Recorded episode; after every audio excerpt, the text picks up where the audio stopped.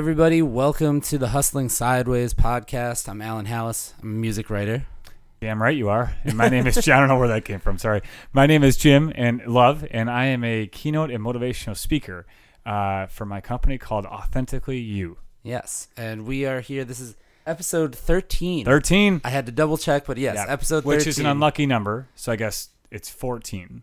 Are we like, going to skip do it. that? Like, uh, so episode 12, and then we'll go to 14. No, we probably won't. It's episode 13. yeah, let's not confuse It'll be unlucky. anybody. It's fine. Yeah, Yeah. we'll make it work. It's like elevators that do that. That skip Yeah. the 13th Yeah, floor. we can't stay on that floor. Um, but more importantly, I know this will be much later in the summer. Um, but as we're recording this, Bucks and six. Yes, yes. That Bucks Six happened. Is the day after the game that, we that were went down, and it was awesome. The city of Milwaukee is more alive than I've ever seen it, and I'm gonna say my whole life as if I was born and raised here. But since I was I- 18, I was going to say here, I will say it. Yes, I, I was born to and it. raised here. Yes, it it does feel amazing to see the city come to life it's awesome. and and really take part in something and and be as interactive with the Bucks as I've ever seen. and like the coolest team ever. Most humble team. Like they're so sure. cool. They're so involved in Milwaukee. They're really good at basketball. It appears. I guess they have a trophy now to you know to, to prove that. But like they're so easy to root for. And Giannis is 26 years old. A He's good- he's got you know 15 more years of Yeah, playing. I think a good portion of my day today has been watching exclusively Giannis Oh, Antetokounmpo. you have to, and like maybe cry twice, right? I would hope, but Yeah, at least twice, It was just don't- such a it was such a fun night, and we're we're so pumped for the Bucks. So if you're a Bucks fan, heck yes, I know this is already August, whatever it is when we're going to put this out, but nonetheless, it applies all celebrate the. Bucks all summer, and it's going to be fantastic. Uh, It- so so we have a, a- well, a fellow Bucks fan, I guess, no, no, number one, um, Absolutely. but a very good friend of mine. Uh, we have a podcast guest today, and he is Andy Riggs or Riggs or Andy Riggle, or we're going to call him Riggs, and he is uh, I'm from 103.7 FM, and also on the side a men's mental health advocate. We're going to dive into that. Andy, welcome to Hustling Sideways. Bucks in six. Bucks Yes. in six, man. You know I absolutely. liked is I like seeing Giannis. I said this on the radio. I liked watching Giannis be cocky for once. Uh, right? it I was does like, feel he- good. he should have He- that. He, he earned Yeah, that. He's have your so moment. Humble. He's so humble all the time. I Be love cocky. it. Yes, yeah. So that's a lesson for today. Is just generally be cocky. Be humble for a long time until you win a world championship, and then be cocky. Yeah, which I like applies to I would say the majority of us. That, you There know, you go. just go for Well, it. But yeah. it's so true. Like he he had his moment, and he should stick. Like keep doing that. That's fantastic. well, And actually, when I'm not recording this podcast, I just flex he's all just day. constantly humble flexing. just yeah. constantly. Yeah. Mm-hmm. I, I go up and down Water Street. I'm the guy that was like the Phoenix Suns guy that was counting hundreds. Suns and four. Oh, Yeah. that guy. That Yeah. guy. Yes. so oh gosh. that's that just guy. me on a normal Saturday. I Pretty just- much any just dude you'll ever meet at the club is Yes. as if I go to clubs often, but I'm assuming is is that that guy. Hundreds, Yeah. I'm in the wrong business. Right? That's right. We're I- not I'm- there. Yeah. I, I- I'll twenties from the ATM count. If you look, if you put some hundreds on the front and back. That's anyway, right. Andy, Yes. uh, thank you for joining us. Sure, thanks for having me. And you were at the Deer District last night. I was. That's awesome. I wasn't gonna miss that. I Yeah. love it. I would have. I would have regretted not going. hundred percent. It I worked think, out. I, I think it's you can do that with life a lot. Like you think you want to do something, and then you don't do it, and you regret not doing it later. Mm-hmm. Yeah. because uh, you, you miss out on an opportunity. You, you would have, should have, could have yourself to death. And being present and in the moment, I'm really all about that. So I was like, you know what? I'm gonna go. I wasn't That's right. Mm-hmm. the best. I was tired. I did the morning show. I was up at three o'clock, and I was like, I gotta go. I want to be. I want to witness history happening in, in my city. So Yeah. I'm so happy you did. That's Very awesome. much. yeah, Um, I have listened to you on the radio for, for many years, and uh, you know, I, I'm curious as a as a fellow broadcaster and things like that. How did how did you get your your start? How did, where did you were you a Milwaukee person all the way through and through, or did you get your start in another market? I love this question. I started when I was 15. I've been in Okay. radio for 23 years. Wow. Okay, Long time, very long time. Um, I wanted to be in radio because I would listen to the radio, and I was always wondering what happens when the guy plays a song. Like he talks, he introduces the song. Now what? What's the What's next going step? on? What's the guy? What's the girl doing in the midday show? What's she doing? I'd call her up and I'd be like, "Hey, what are you doing right now? I'm working. What do you mean? What what do you doing?" think I'm doing? Right. Yeah. So I went from that to knocking on the door to trying to get in the door to um, doing intern work and grunt work. Mm-hmm. And eventually worked my way up through the ranks, and that was in Indianapolis, Indiana, where I'm from. Mm. Indiana's my home state. okay. That's where I call home. Uh, I've been in Milwaukee for 11 years now, so it's kind of a second home. There the it longest- This is the longest stint I've ever done in a market. I've been in Chattanooga, Tennessee, Gainesville, Florida, Indianapolis, Indiana, um, and now here in Milwaukee. And how does Milwaukee like compare to those markets? Like, like is this like your, uh, you know, your personal favorite? Like, I- like all, all those different places you've been, Milwaukee really is like the Outside next of level. the, the horrible winters, yeah, other than other than that. but so I other get than that. seven months of the year, Milwaukee. Yeah, other than this, the winter and the construction. No, but you get that in a lot of places, the Right. weather. And I'm used to snow, being from Indiana. So Yeah. um, I got into radio at a very young age, and I've been doing it ever since, and never really looked back. So Wow. That's a total. That's like a, a vocation. I mean, that's that's, Yeah. that's I really did. cool. I went to a vocational school actually. So I had a high, we had a high school radio station, so I was able to be on the radio while I was in high school. A lot of people have the problem when they get out of high school or co- when they go to college, or even when they get out of college, you can't get a job without experience. You can't get experience without a job. Mm-hmm. Right. Everybody's It's faced with that stuck. conundrum. it's always yeah. and I was able to have you know air check tapes from doing a show on a high school radio station. So I was going to these commercial stations like, "Yo, I've already been on the radio. That's huge. Here's what I sound like," and they were like, "Oh, okay. Well, why don't Yeah. you do an overnight shift, midnight to 3? yeah, here perfect. I started and just worked your way up. Got to That's grind, wild. to hustle. So Yeah, absolutely, absolutely. What would you say like your your your brand is? Like cuz I know I mean obviously like as like on on the radio and, and people are hearing from you constantly, right? Like every day. What what do you think the brand is that you put forward? Like Me like, yes, you personally. I'm just like curious cuz I have a brand of you in my head, um, which is a super positive one, but I'm curious like like Yeah. how, how you see yourself and what your know brand is. what your impression of my I, brand is of me. What is it? I think you're really passionate and enthusiastic about where you're at and very present, which I which I'm glad you said that when you first started this because I, I I totally see you making a decision based off of like I I need to be there and I want to be present in it and this is a moment for me to capitalize on it and I and you encourage people to do that too. That's Yeah. what I see. I've exactly.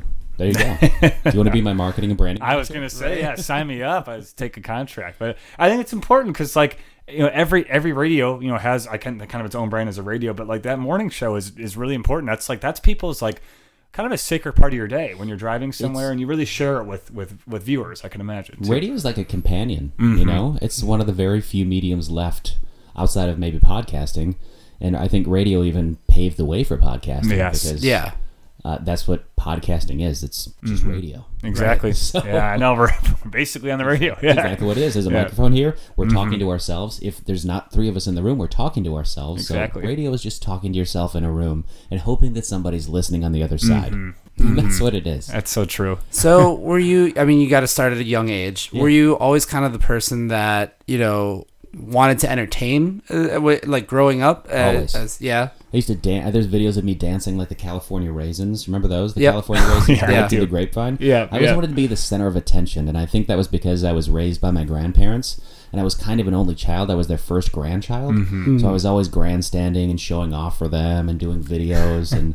You know, doing little talk shows. I used to do uh, radio talk shows in my basement on the boombox. I would record things. Yeah. So I've always been uh, one to kind of create things and just kind of take people away from the normal everyday life because the everyday life can be a grind for some people. I'm very mm-hmm. blessed and fortunate and privileged to have a job that's not working, you know, on a construction site. I'm not doing any sort of manual labor. Mm-hmm. Right. I mean, it's mm-hmm. my job is more mentally taxing than it is Right. physically taxing. Yep. I got to get up at three in the morning. I got to be, be on top of the game, on top of my game for four or five hours a day. Yeah. And there's usually some meetings and stuff afterwards. You know, so my days are probably seven, eight hours long, like anyone's. But it's still at the end of the day, I get to you know make goofy jokes on the radio Right. with Allie and Right. entertain the city. And this morning we had people. You were just talking about the Bucks earlier. We Mm-hmm. had everybody calling in from the city. You know, screaming on the radio. It was just it was fun to have that That's keep awesome. that you know keep that fire going in the city and, And- being a and- part of that. I have to imagine like it's hard like you really can't have a bad day on the radio in terms of like your mood. I feel like even if you've had like a tough night, like you have to kind of come in and and be on and in and, and, present and you know listening and, and like come up with new you know and engaging things and that's and mentally taxing is probably the best you know way I could have put that. It too. gets hard sometimes when you have really bad things happen in the Mm-hmm. world, like tragedies, national tragedies, disasters, or you know, police shootings that have been in the news a lot Mm-hmm. lately, Right. anything like that, because you want to talk about it because you know that it's important, obviously, Mm-hmm. but at the same time, you realize that people are being bombarded by this stuff Right. on news and social media and everywhere. So Mm-hmm. we like to be an escape from some of that. So it, it's it's a balancing act between showing people that you care Mm-hmm. and also being an escape as well because people don't want to come and just hear you yelling about politics or government Totally. or Yeah. what Yeah. should be done or what shouldn't be done and Mm-hmm. And you're kind of in a position too where like there is no off day necessarily. Like you know what I mean. You can't if something like that happens, you you kind of have to address it head on. You know. exactly 9-11 happens you got to go in and Do a report show. what happened, and do Right. a show, and report it, to know that you're kind of a companion for people because people are grieving, people are going through things emotionally, and you're kind of a, you know, a sense of comfort for people as Mm-hmm. well. And that's kind of I enjoy helping people. I like talking to people. I like listening to people more than anything. I Right. mean, I talk for a living, but I really like listening to people and you know giving advice and That's important. like that. And I so I think like that in in terms of you know giving people an escape, you know, but the, also the sense of like kind of being open and vulnerable and like you're there and you're human. And I and I which I think is helpful with what's kind of your, your side passion and, and you know being a mental health advocate and, and particularly with men. And, and can you talk a little bit of how you got into that? And what, and what your journey has been like through you know self discovery I know you've had you know things in your life and experiences and, and how that how that developed into the passion that it is now for, for you Unfortunately, like a lot of things in life, you don't really think about them until they impact you. We're kind of we're all selfish like that in a way, exactly myself included. And it was July of 2017 when I lost my uncle Rick to suicide. Mm-hmm. It was a really it, it was a shock. Like it still gives me goosebumps thinking about it now because it, it wasn't anything that I ever thought would come. It was completely out of the blue, and this was somebody that I'd grown up with uh, when I was younger, my mom's brother, Mm-hmm.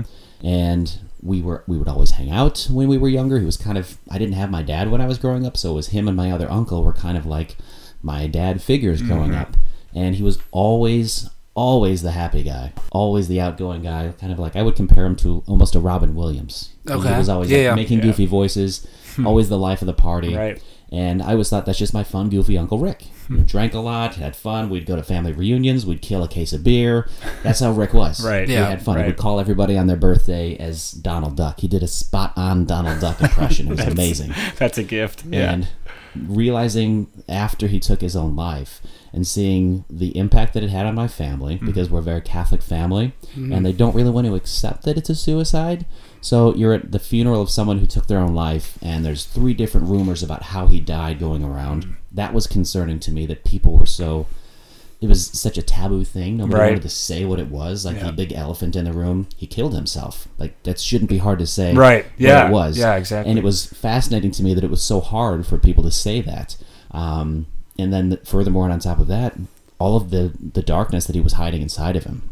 Yeah. And finding out about that afterwards from my mom and from my other aunts and people that had talked to him before about this stuff that was going on that he never talked to me about because I was just his nephew. He just wanted to have fun with me. He didn't want to burden me with his problems or really anybody with his problems. He didn't seek help. He was that classic middle-aged white dude that has it all. He was very successful, a banker, um, had a beautiful has a beautiful wife, three beautiful kids. They were all going to like LSU and Tennessee and Boston College. I think they all went to amazing colleges. So on the surface, you think this guy's got it. I mean, he's Right. got it going on. But like a lot of people, we put on this show that everything's okay on the front and on the outside. But what's going on on the inside? What's going on in the, on the in the brain and in the mind? And I started doing a lot of research into it, and I found some comfort with the American Foundation for Suicide Prevention. Uh, the fall after I lost my uncle, I went to an Out of the Darkness walk here in Milwaukee. Mm-hmm. And when I went to the walk, I saw that there was a couple thousand people there, and I was concerned. I was like, there should be way more people here. I mean, people need to be talking about this. Mm-hmm. Yeah. And it was like, how? I, and I work on the radio. Right. At Wait. this time, I was like, I Yeah. work on the radio. Why did I not know about this event? I had to mm-hmm. like look for it. So I went and I found Gina Orlando, who was the walk chair at the time, and I said, Hi, I work on the radio. I just lost my uncle to suicide. How do I get involved with this? How do I get involved with your organization? How do I get the word out? Because I know mm-hmm. this impacts a lot of people and this should be 10, 15,000 people, not the couple thousand. I feel like a lot more people should be here. Right. And she was like, okay. So I got on board and I was able to chair the walk a couple of years ago and help them have one of their biggest years ever. And I started using my voice on the radio for an influence. And I thought, if I'm going to be on the radio and I'm going to have a platform, I could use it to tell jokes and be goofy all the time, which is good, but I could also use it to talk about something that impacts everybody, and that's mental health, because we all deal with mental health. Mm-hmm. Even if you Yeah. don't think that you, I don't think everybody like has clinical depression or clinical anxiety or you know eating disorders or anything like that. Some a lot of people do, but some people just deal with it in little spurts. So it's something that literally impacts everybody. And Yeah. that's kind of where my passion started from, and it's just snowballed into more and more involvement. And I've eventually, I've now started my own company. I can get into that a little bit later Yeah. Yeah. That'd be Um, great. Of in, involving mental health and that's where my passion has come from and it just hasn't stopped and the fact that it was my uncle Mm-hmm. um, who was a man and then probably the next year in October, I lost two more friends to suicide, men, both of them. Mm-hmm. Same situation where I saw everything on the front that was fine, didn't know what was going on on the inside. There was one of them where I was pretty sure that there were some issues, and I had a lot of conversations about him. He had come out to one of our Out of the Darkness walks, even, and Mm-hmm. had donated to my team Yeah. and he had some demons and there was a facebook post that was very concerning one day and i re- tried to reach out and he had, he had taken his own life it was too late and i was like I, how many more times does this have to happen Yeah.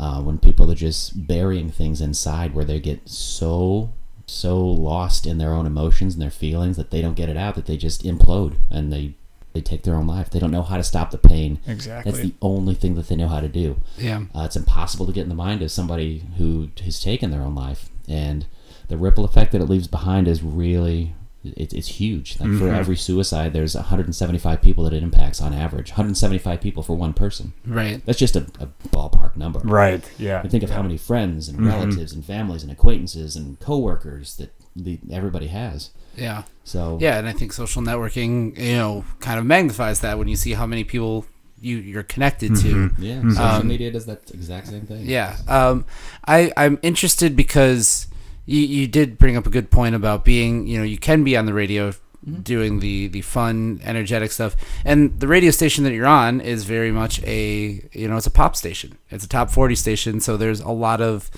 upbeat music a lot of you know um I don't want to say like sugar coated, but like you know, there's a lot of pop, you know pop music. We're we're a release. Um, yeah. So was it hard when you first wanted to, you know, use your voice and get that out there, get information about something that is not a light, fun, poppy sort of subject to talk about by any means?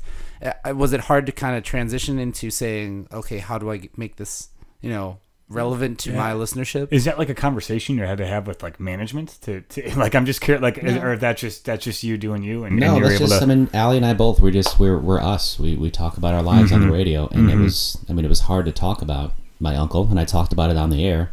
And I mean, like anything in life, when you're scared to do something, there's the fear that's there, right? yeah. And you don't do something because you're afraid. But Mm-hmm. if you push through that and you are rational about things, when you push through that fear, on the other side of the fear is knowledge and a lot of comfort as well, and a lot Mm-hmm. of relief because you've gone through that fear and you've. I I skydive for for fun. That's Right. like one of the things that I do all the time. And the first time that I did a skydive, I felt that because I had the fear. You know, you're in an airplane, thirteen thousand feet.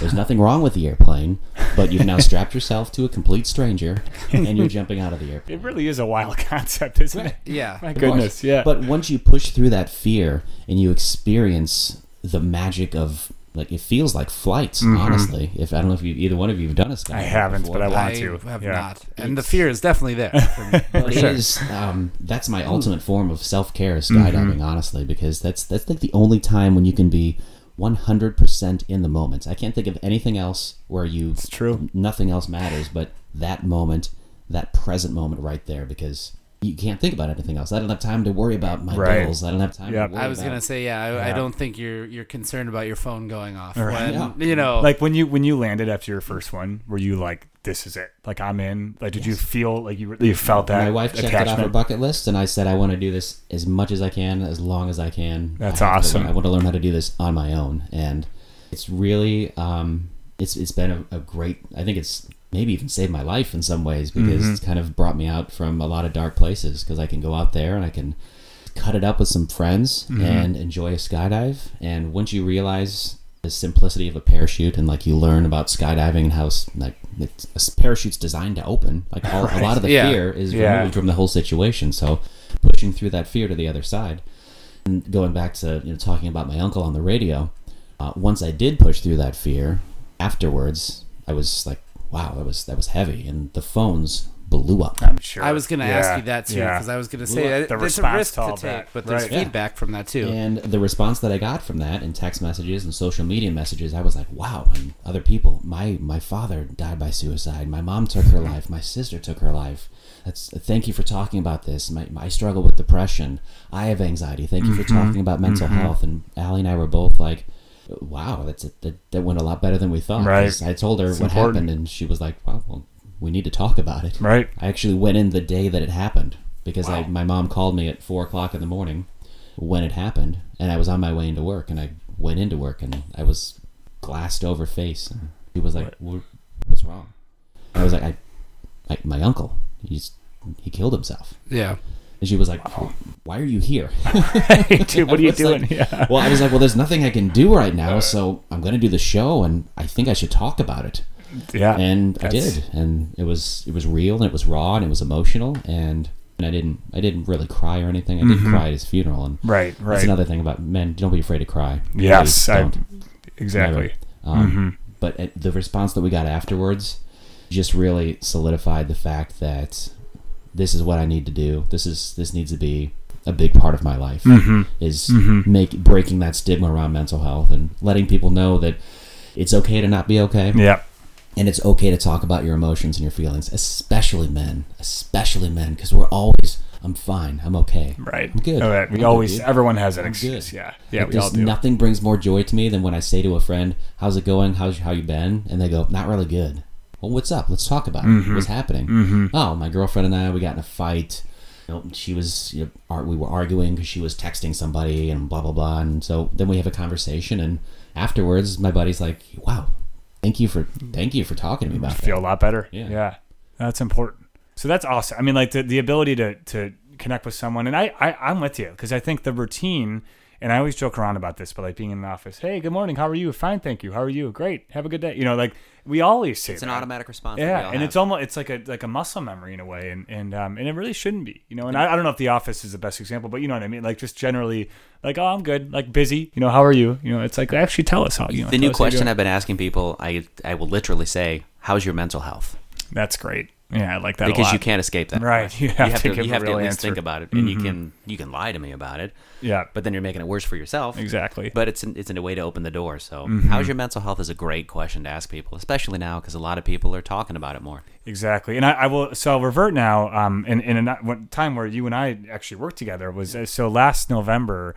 Um, in 2020, which was, you know, of course, obviously just a heck of a year for a number of different reasons. But Yeah. I really wanted to have a night where people, you know, shared stories and, and then connected with each other. I was like, I don't know how to do this, but like, there's got to be a way where, you know, virtually we can get on and talk about stories. So I reached out to Riggs and two of my friends, Kira and Kelsey, who I, I know listen to this. So shout out to both of them. But got together and talked about. I was like, like I want to call it like you're not alone. And I think what you just mentioned, you know, in terms of when you when you shared your story and you had all these listeners reach out and all these people that related to you, you know, it, it like that's a big deal. And they real, I think them realizing, particularly for someone with a platform like you, that like oh, like we really have a lot in common. Like I'm not alone in this way, and I feel like that's the human element of it all, you know. And so we had this night shared our stories people got deep and it was awesome and I and I, I've heard so much feedback of that like we should do this every year you know and, and I would love to do it in person like get people together and just like have a night of connection because I in particularly with men of course like we we just don't we don't do that and I think like and I'm an Irish Catholic you know who's taught to, to really throw anything under the rug and, and move on and you know have another beer and, and you know let it whatever like that's really like how my you know my, Roman Catholic here. exactly Go pray it away. that's it. You know, and and, and um, there's a, I think there's a there's an openness and a powerness and really like a, a sense of, of human connection when you can actually talk and say how you feel. And I think yeah, and, and and again, men just like don't have that area to do it, and you in your ability to actually explore it and find. I know that you did research and actually found ways of why this is important and, and actually the element of a brain about. I mean, it's just really it's really fascinating to me. Men are afraid to be weak. They're Yeah. afraid of being Yes. perceived as weak mm-hmm. and unable to do things on their own. And you Exactly. Mm-hmm. think that if I have to ask somebody for help, I'm incompetent and I'm failing as a man. If I have to ask someone for help, this is why men never ask for directions. Women always give us crap for not stopping and asking Right. for directions. Right. This is exactly why that stereotype exists because we don't want to reach out for help. We think it's a sign of weakness when in fact it's the 100% opposite Quite literally, yeah. reaching out for help is one of the strongest things that you can do. You think Giannis Antetokounmpo plays amazingly by himself? No, he's got strength and conditioning coaches. He's probably got a shooting coach. He's got every people around a team around him. Yeah. Of course, he has a great amount of natural talent that comes with him. But there's a lot of people helping him and supporting him, and he's probably asked people for questions like, "How, how do I do this? How can I improve my free throws? My free throws suck."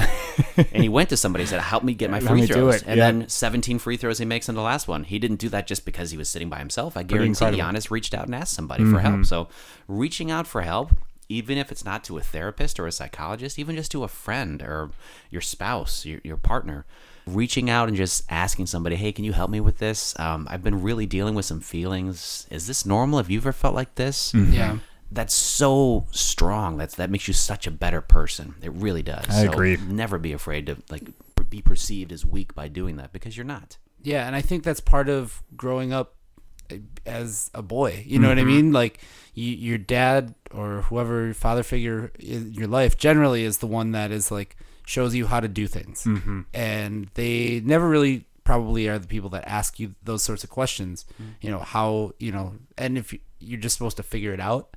So I, I know that's something that I personally was kind of always like, am I supposed to feel like this? Is this normal? Like, you know, I, I'm sure there are thousands of guys that have that exact same complex of like, what, you know, you don't ask for help because you don't think you're supposed to ask for Right. help. But nobody tells you what to do.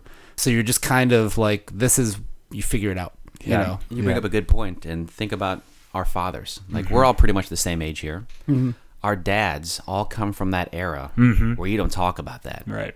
You, you're just going through something. Yeah. You know, you don't tell somebody you have depression. You don't tell somebody you're sad. You tuck that away. You deal with that. Go cry in the corner. and nor do you even like acknowledge that you have the feeling. You know what I mean? It's Right. almost it's almost like like that. Like wipe that away, get work done, move but it's, on. it's you know? all of our Right. parents and that whole, Yeah. the whole generation above us, be it generation, what was it, be generation, the boomers, what's after boomers? Uh, is that X? X, Gen I X. believe that's Gen yeah. X. Gen X, Yeah. yeah, like the, that whole generation was so in the dark about mental health and mental illness, and that was like you get locked away in a loony bin that puts you in a straitjacket. That's the kind of mentality that Yeah. mental health used to have. That's what our parents dealt with, and that's how they mm-hmm. perceive mental health.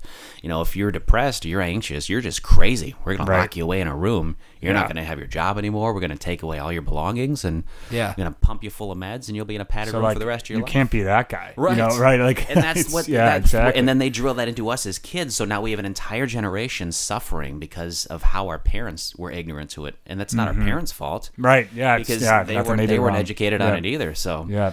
I, th- I thank you for bringing up the dad thing because Yeah. I think we all have a little bit of I think all men have a little bit of a dad complex some way. Absolutely. like because you always want to impress your dad you want to make your dad proud Mm-hmm. be it in a sporting event or you know bringing home the girl from prom or something like that Yeah. you always want Yeah. to impress your dad and you don't want to let your dad down and I, I think my dad kind of drilled it in too. You know, Mm-hmm. like it laughed at me when I cried at ET, and I was like, I went in my room and cried. And I'm looking back, I was like, why would you yell at? Why would you laugh at your kid for Right. crying at a Totally. movie? Yeah, and Even it's if it- small. Like you don't even think about small little. things you'll never forget. It you is know, little, like and I never yeah, forgot that. Yeah, I never exactly. did, and exactly. ever since, for a long time, I had problems even crying about anything. I was like, I gotta choke this back. I don't want to. I don't You wanna, had to- yeah, don't you which had is why, be like, peer I, strong. I think making small comments of affirmation now is so important. So, like, when you ask your friend, "How's your mental health?" or just generally being there and like one small thing that someone won't forget, but like you give them the openness to share whatever that is on their mind. So, like, always affirming, and you have. I think what's cool about that, you can do that every day. Hmm. Like, small takes five seconds. Affirm someone or hear them, right, or give give them a way, you know, to talk to you, whether it's over text. But like, the more we can do that, because that that's like a tangible thing that you can do. It's just every day you know, whoever it is, give, give them room to talk and, and room to chat, you know, men or women, whomever. Right. And like, like th- that's how you can really build a culture of, of sharing and being open and, and connection. And then people are like, why? I'm not afraid to do it anymore. Like I can actually talk to someone and say how I feel. And, you know, it's almost like a, like a, like a universal, you know, therapy. you know what I mean? when you bring Yeah. like, like allow people to, to, be open and have a culture in which they can feel comfortable in doing so and then be affirmed right in, in doing it like your your opinion's valid and your feelings are valid let's let's walk through it and see how we can get better you know Yeah. which which i think is big Um, to shift gears a little bit, you said you've got a company that you've you've created now around kind of mental health Yeah. awareness. Uh, let's let's talk about a little bit what you know what it is that you're you're doing there. Sure. Um, I went back to college this last year, and I got my uh, my my degree in non clinical psychology. It was something that I really wanted to do. It's one of those things that I started going to college, and I had like a seventy thousand dollar hole in my pocket, but nothing to show for it because I didn't have a degree, and it was just eking at me. Yeah. So I finally found a way to buckle up the time, buckle down with some time. Thankfully, COVID happened, mm-hmm. and we weren't doing anything with the radio. We didn't have all of our events canceled, public appearances canceled, concerts. You know, you, you all lived it. We all lived it. yeah Yeah. And I was like, I got this extra time on my hands. People were talking about going back to school. I had a friend that went back. He was like, I'm going to go get my master's. And I was like, I could, I need to go finish my degree. So I started going back. I finished my degree. Um, but I'm, I'm kind of far away from getting a doctorate. And I was like, I could spend another five years in school Right. and going through clinicals and things like that. And I was like, that's, I really want to get into psychology because it's fascinating to me and that's my passion. And I want to be able to help people. But how can I still do that without going further into debt and wasting a bunch of time in class? It's not to say that there's, it's not important to mm-hmm. psychologists that do that because it is it's very well needed. So I also realized that there's still a great amount of. Is that going to be on the Oh, podcast? we got a we got a plane in the background. We do have a plane. We live very That's close Southwest. to the airport. That's it's the fine. Yeah, that's that's, the 845 to Tijuana. ah, yes, yes. Great radio. course. We're good. But I also realized that there's there's still a great amount of stigma around seeking out a therapist and visiting a psychologist or a psychiatrist. Yeah. People are still very timid to do that. But on the other side of that, burying things inside and not talking to anybody isn't an option. No. And there's not really a land in between where you can just seek out some help and just help somebody help you go to someone to help kind of, kind of sort out your mental health. So I had the idea to um, get my certification in mental health life coaching. So I'm getting certified in what's something that's called positive psychology, which. Awesome. it focuses on human flourishing and we always it was designed by a psychologist who was the president of the American Psychiatric Association, Psycho- eh, American Psychological Association, and he was getting sick of people just treating illnesses because you keep treating illnesses and you don't really get better. Right. They don't go away. You're just Yeah. living with it. And he was like, there has to be a way to kind of get people to see the good inside of them and focus on the good and put a spotlight on what you're really good at and what you're good at flourishing and how you want yourself to be and focusing on that. Sure. Uh, so my idea is to have a company. It's called it's called Hearthead that we've started. Uh, we're launching this fall, and it's mental health life coaching, which is kind of an it's a niche that I haven't seen anywhere. I've done some research Yeah. on it. There's a lot of there's a lot of life coaches out there that focus on management, fitness, eating, uh, leadership, and things like that. But there's nobody that really focuses on mental health. So with Hearthead, we're going to not only offer mental health life coaching to people who feel like they need to talk to somebody, but they're not sure if they want to go to a psychologist or a psychiatrist. And we're kind of a liaison between the two. We're going to work with behavioral clinics also. So if you're coming to me and it sounds like there's a lot more that you're dealing with and you need to do some digging, and I feel like I feel like you might have some signs of depression, but I'm not qualified to diagnose you with that. But I know someone great that you would fit well with because I now know your personality. I can pair you with somebody at Rogers Behavioral Health or from mm-hmm. another clinic or somebody else that can help you go a little bit further. And if there's maybe a prescription that's needed, if it's a severe disorder, then mm-hmm. they can Yeah. help as well. But helping people get that help that they need. And I think not everybody I don't think everybody needs to see a psychologist. I don't think everybody needs a therapist, Right. but I think everybody needs to talk to somebody. So that's where we come in. We're kind of the bridge between not talking to anybody and seeing a doctor. So yeah, it's kind great. of like a partially a, a middleman in the sense of being like a mediator, Mm-hmm. but then also like being a matchmaker too. That, like you said, if if it is something that requires a little bit more of an intensive care, um, you can you can provide somebody, you can provide a contact for that sort of thing. And I know a lot of people have heard uh, for the grapevine that people are on waiting lists for psychologists, and Oh, yeah. it's Wow. taking a while for people to get in. And psychologists are getting burdened down, especially with the last year that we had. I had. can imagine. Yeah. People's demons started to come out in this last year, and people are dealing with you know a- a- social anxiety, especially Mm-hmm. going back out into the world because Yep. people are afraid that they're going to get sick and they're going to die all the time, everywhere. There's some people that are to an extreme where they won't even leave their house. And right. Right. getting to those people and reaching out to them and getting them back into a sense of normalcy is is what a lot of these psychologists are dealing with. Yeah, and I think that that is actually part of it, partially a generational thing too, Mm-hmm. as well as that therapy was also kind of in that kind of same lumped um, thought of mental health of like, if you need therapy, there's something wrong that has pushed you there. Yeah, mm-hmm. and like You know? something like really bad. Right. Like you got to be at your wits end. Oh, here in therapy, Right. wow, Yeah. that yeah. guy's- And that it's just like off, his- off the deep end. Oh, exactly. And I mean, when I was like in sixth grade, if I heard that, I'd be like, something went wrong, you know, and like not realizing like hmm. if you just want to talk, you're like normalize it. And people Go. don't realize that you don't have to be in crisis to Exactly. see a therapist. Yeah, You not at all. go- you can Yeah. go see a therapist on a good day. Yeah, And that's some one of the best things you can do is to see a therapist. If you have a therapist, see them on a good day. I've had friends that are like, I skip my therapist. Why? Well, I'm having a good day. you know, a good it- week. it's funny you say that. So I? I, I, you know, I, I haven't gone in in a little while, but. Um, I've had the same therapist for on and off for about ten years, and and I was going on a good day, and this was the end of 2019, and I was there, and we were just kind of chatting, and I mentioned like you know these dreams I was having, there were nightmares, et cetera, et cetera, and and I, I sort of like she's asked me questions back and forth, and I had a breakthrough um, on a good day where, where I, I, I, it was a power of forgiveness. I didn't know I needed to forgive like myself for something I, I thought I had done wrong when I was 22 and I was 29 at the time. And so therapy on a good day led to an amazing thing that I didn't even know was, I guess, low hanging fruit, if you will, from, from my mental health. And I, I went home, I wrote a letter and it, and it, and it, it's now in my keynote. Like it's something I added in and it was all because therapy on a good day, like, which Yeah. I think is pretty incredible. And I didn't realize that you just said that. I was like, I, I almost didn't go that night. I was like, I'm good. And then I went and it ended up being one of the best meetings I've ever had in 10 years. So, Yeah. um, yeah, I'm, I, I'm over here saying like, yes, yeah, it's, I think it's really important. So, Yeah, absolutely. And it's interesting. So we're kind of on the opposite ends of the therapy Mm-hmm. spectrum of things. Like you, you go regularly. I am of the belief that I should be going, and I don't. You know, like Mm-hmm. like you said, everybody should benefit from from talking, but I am still, I guess, prob- I'm probably your your core client because I'm like. this is it. Yeah. I'm right in that that space of like I should go. I know I should talk, you know, about whatever. Um and and I just never get over that hump of like, okay, I should make the call or I should Google the person or whatever. And you may not be to a point where you need to see a therapist. You may just need a day where you're like, God, what is going on today? I want to talk to somebody, but sometimes you're not comfortable talking to a friend Mm-hmm. or your wife or your significant other, and you just want to get an unbiased third party just Mm-hmm. to kind of vent some stuff out. Right. And that's where somebody like us, uh, people like us, can help, making it accessible and affordable and um, available. It's big, and I, I'm now, like you said, like with all you know therapists and like I can imagine what waiting lists look like. You know, after a lot of people, thankfully, you know, sought it out, and we're having you know, and, and we're home and in their own heads, and realize like, hey, okay, it's time to talk this out. And now that there's a list, I mean, it's yeah, what what better of a time to to, to come out and have this extra party you can talk to, and and hopefully be matched up with someone that can help even more. And how nice is it for the psychologist if I can take on a client Exactly. Mm-hmm. that you have that's waiting for you and I can kind of suss out everything, give them a set of notes that says, hey, here's what this person's dealing with. Yeah. Here's what I think.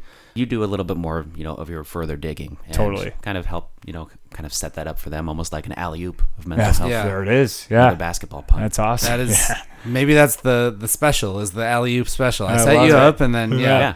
Um, I like that for sure. Um, do you run into? Would you you think potentially you'll run into any kind of issue of like a, a, a mental health professional being like, "Hey, kind of don't take my clients necessarily."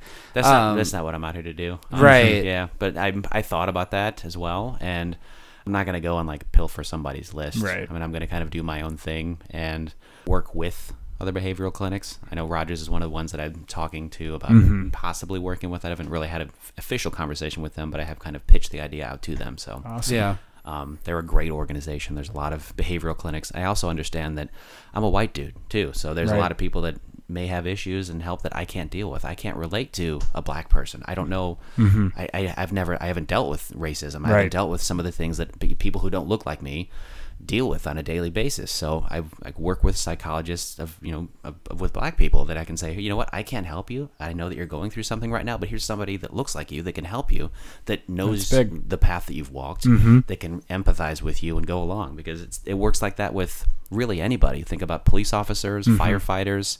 Um, veterans, military people. Yeah. A veteran's not going to listen to somebody talk to a reg- regular average Joe about a PTSD Yeah. situation, but they're going to listen to another veteran because there's that immediate connection. Right away, They've walked that yeah. walk together. You know, you, you look like each other. You've probably had similar life experiences. Mm-hmm, Police officers have the similar life experiences. They want to talk to another cop or somebody that's walked the line of a first responder. So and you having those resources is, is huge as you grow your network and continually Absolutely. having people they can go to. And I, yeah, I mean, I that would be that would be huge. If I was on the fence, you know, in, in sort of like, oh, I'm not really sure. I mean, I, I would I would reach out like that. It was a great place to start. And Yeah. what's the worst that happens is you have a conversation and you're like, well, maybe this wasn't, you know, and yeah, that, then that's you it. move on with Yeah, your life. and Exactly. everything's fine. No harm, Yeah. no foul. So in in terms of your your own mental health and in, in, some of the the ways, yeah, I'm just kind of curious. What what what are some you know one or two daily things that, that, that you do that really help you center yourself? You know, whether it's meditation or reflection. You know, what what are what are some ways if, for for listeners maybe who are thinking about like how can I start getting into this and, and you know what, what what are ways I can wake up tomorrow and I can start doing something that, Yeah. that will help me think about it more. Um, going back to what I said in the beginning, I I find a way to always in, in my I kind of meditate and kind of do some deep breathing, and I always try to remember that what's happening right now matters the most. Mm-hmm. I can't change what happened in the past, Yeah. and I can't control what's going to happen in the future. you just can't. You don't have a time machine. You can't. You can't foresee the future. Nobody's a, a fortune teller. Mm-hmm. But you can control what's happening in the now and how you react to things in your life. So if something's bothering you, a person in your life is bothering you, you have an issue with somebody, they're just they're getting on your nerves. Are they getting on your nerves, really? Or is it something inside of you that's bothering you? Is it the way that you're reacting to this person? Does maybe that person have something that they're struggling with that now you are now reacting to them? So it's nothing that's wrong with your conflict with one another. It's just how you're reacting to that person and being able to go, wow, that's I, I can just be in this moment right now and realize they're probably dealing with something that I don't mm-hmm. know about. Why do I need to have any sort of angst or you know ill will towards anybody? So kind of being present and in the moment, I really try to do that a lot in life because That's huge. for Yeah. so long I was dwelling on the past of mistakes that I had made. I and mean, I made a lot of stupid decisions. I think we all have. Right. But I Yeah. dwelled on them. I, I dwelled on them for a while. Mm-hmm. I, I worked at some in some radio stations that were some really toxic work environments. Mm-hmm. And I look back and I was like, wow, some of those were really toxic work environments, but some of those was also me and how I was reacting to situations because life is, what do they say? It's uh, 80% what happens to you, or 80% what happens to you and how you react to it. I forget the ratio. Uh, Eighty percent. No, hold on. Eighty percent how you react to it. Twenty percent what happens. Twenty percent what happens to you, eighty percent There how it you is. react to it. Yes. exactly. or Yogi Berra would say it's it's it's eighty percent what happens to you, fifty percent, and the other half Yeah. is, is is how you. Well, I'm glad we worked that one out. yeah, out. that worked out well. I don't We're- math we- so we don't well. we don't claim to be math guys, so we're good. Yeah. Um, no, that's That is, that's but great. it's really Yeah. Mm-hmm. all about how you react to things and how you react to things in your life. I mean, you can then control that. So Exactly. And I would say for for me, um, you know, something I try and do uh, that doesn't work every day, but I, I, I every every morning I try and wake up. I call it like the the the, the gratitude challenge, where I'll wake up and right away think of three things I'm grateful for. So Good. like it could be like the sun's out, I woke up on time, and I'm about to have a great breakfast. And and it, it's hard to be stressed when you're grateful. You know, you're kind of like, okay, Right. like I'm gonna go into my day. It might be wild, but like at least I'm starting grateful. And, then- and then when you're about to go to bed, again, three things from the day that you're grateful for. So like every day, six intentional grateful things. It it really helps, and it kind of reframes your mindset to be a little more positive and know that like there's always going to be something, right? And some days it may not work, but you know, if you really commit to it, it's it's really helpful. So I, you know, and it's like it takes it takes about 30 seconds Yeah. when you wake up and when you go to bed. Um, so that's one thing that centers me. uh, exercise is another one for me too. I Yeah. love going to the gym. Uh, Plus, exercising, you're releasing natural endorphins, which is automatically making you happier. Right. Hello, mm-hmm. natural medication on your body. It's already in there. So, Exactly, uh, exactly. It's amazing what going to the gym just for a workout, just for mm-hmm. 30 minutes, or even just going outside for a walk, getting outside, moving Yeah, your go body, outside, moving right. your body. You don't Yeah. have to go and you know deadlift 400 pounds. You Right. can go Yeah. for go for a stroll with your dog, go for a mm-hmm. walk around the house, do something, get yourself outside, get your body moving, Right. and that's that's what helps me a lot too. Doing That's that. great. And I like Yeah. you said gratitude because a lot of people take things for granted. Right. Oh, That all the time. true. Yeah, constantly. I feel And like even I'm little things like Yeah. the roof over your head. right. Like I, I woke up this morning. Mm-hmm. I'm not sick. I have the air in my lungs. I'm able to you know, have a car that takes me to a job that pays me money. Like those, there's three grateful things right there. Yeah. Your That's is it. done. Yeah. I've had a great day. I've got it. If you have clean drinking water, you have it better than a whole bunch of people around the world. So Right. No question. Be thankful for what you have. Yeah. Yeah. Well, we are grateful for having you. Yes. Here on the for being show. Thank, Thank you. you. guys. Um, I would imagine that there's a lot of networking involved in in getting you know uh, getting the business going and everything Yeah. like that. If they want to get in touch with you, if people want to get involved with what you're doing, where, how's what's the best way to get in touch with you? Uh, me personally, you can find me across every social media, no matter what TikTok, Snapchat, Instagram, Facebook, Twitter, all that stuff. I'm just Riggs Radio. Okay. Um, and our company is Hearthead Helps. Uh, Hearthead Helps is the website. Hearthead is the company. HeartheadHelps.com, the website. We're Hearthead Helps on Instagram and Twitter and things like that. But Excellent. uh, we're getting all of our ducks in a row, and we'll be out. Um, we're sponsoring the Out of the Darkness Walk in Great. Nice. Milwaukee this year. When it, when is that walk? That's October the 10th. Great. We're one of the Okay. first sponsors. I'm excited that we were able to do that first little investment. I, I invested Yeah. money in myself, which is another thing. That could be a whole other podcast. Yeah, Just right. Investing in yourself. That's what I've done is Yeah. saved up this money and now I'm putting it into this business. So Yeah. We'll have to October 10th. I'll have that marked down in my calendar too. Yeah. investing in yourself. That's right. Here's like how it. to do it. Yeah. 101. No, it doesn't have to be monetarily either. It can be Right. either way. So Yeah, just time too, right? Yeah. It's important. self care. Yep. Yeah. Yeah, Well, and awesome, we uh, yeah, Yeah. and we we thank everybody for taking the time and investing it in in the show That's in this right. podcast as well. Yes. Uh, if you do want to follow us as well, you can do that over at Hustling Sideways on Instagram and Twitter and Facebook. We are all over the place there too. Yes. Riggs, Follow away. Thank you so much for for being Thank here. you guys. Mhm. Appreciate So, it. Of Jim, course. thank you again Alan, as always. thank you. We would We've like to thank each other. You know, Trying this- to make it a point yeah. to thank each other for doing. Thank you. Thank you. Yeah. Um, Who No, does the editing? thank- Thank that person. Yeah. Also, Alan, thank, There thank you. go. I just show up and say a couple words. Alan takes it from there. Let's be totally real here. and, and we thank you guys for listening as well. So we will see you next time on the Hustlin' Sideways podcast. Keep on hustling.